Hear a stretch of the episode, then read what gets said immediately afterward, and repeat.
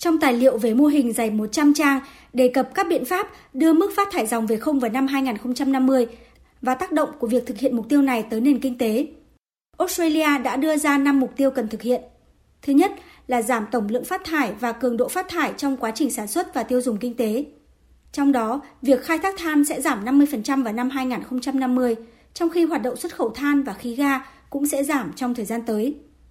Thứ hai là tăng cường hấp thụ carbon thông qua việc trồng rừng, trồng thêm cây trong các trang trại và tăng cường hiệu quả của việc quản lý lâm nghiệp. Thứ ba là tăng việc mua bán hạn ngạch khí thải với các nước trong khu vực. Và cuối cùng là thúc đẩy các công nghệ thu giữ và lưu trữ carbon.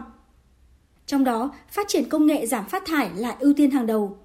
Cụ thể, các công nghệ sẽ được Australia ưu tiên phát triển trong thời gian tới gồm hydrogen sạch, năng lượng mặt trời giá thấp, lưu trữ năng lượng, thép phát thải thấp, nhôm phát thải thấp, công nghệ thu giữ và lưu trữ carbon và carbon đất.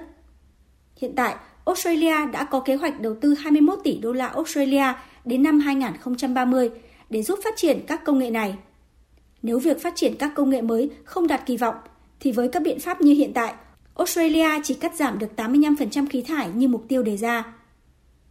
Theo mô hình được công bố ngày hôm nay, việc phát triển và ứng dụng các công nghệ mới không chỉ giúp giảm khí phát thải mà còn hạn chế tác động tiêu cực của hoạt động này đến nền kinh tế. Cụ thể, mô hình dự báo việc phát triển công nghệ mới sẽ tạo ra khoảng 100.000 việc làm mới trong các ngành này tại Australia. Trong đó, 62.000 việc làm mới được tạo ra trong ngành khai thác mỏ và công nghiệp nặng. Bên cạnh đó, khi sở hữu các công nghệ phát thải thấp, Australia cũng sẽ góp phần làm kim ngạch xuất khẩu của nước này tăng gấp 3 lần vào năm 2050.